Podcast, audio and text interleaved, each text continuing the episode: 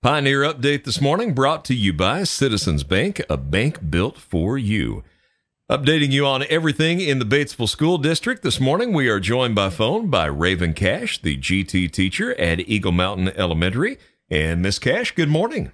Good morning. Tell me what's happening over in the GT program this week. Well, on February 25th, we went to Odyssey of the Mind state qualifiers, and we presented with six other schools in our same division, solving the same problem.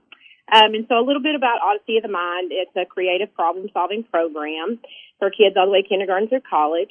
And um, our fourth and fifth grade team at Eagle Mountain brought home the first place gold medal for that. Um, they create, they chose problem one, vehicle, and that problem is this year Pirates and the Treasure. They had to design and build a vehicle that stu- two students could safely ride on. They had to create a script, make all the props, and solve all the steps of that problem. And we will be going to state competition Saturday, April 1st. And also this week, our elementary chess went, um, Batesville Elementary Schools competed in our regional chess competition.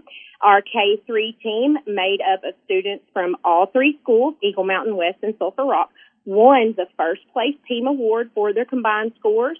And the top three winners for that division were first place third grader from Eagle Mountain Arch Baker, second place third grader at Eagle Mountain Sawyer, Sawyer Cairn, and third place, also a third grader at Eagle Mountain, Everett Fisher. Well, very good. Congratulations to your students. Sounds like you guys have had a very productive few weeks. Yes, sir. All right, very well. Raven Cash joining us this morning from Eagle Mountain Elementary on this morning's edition of Pioneer Update.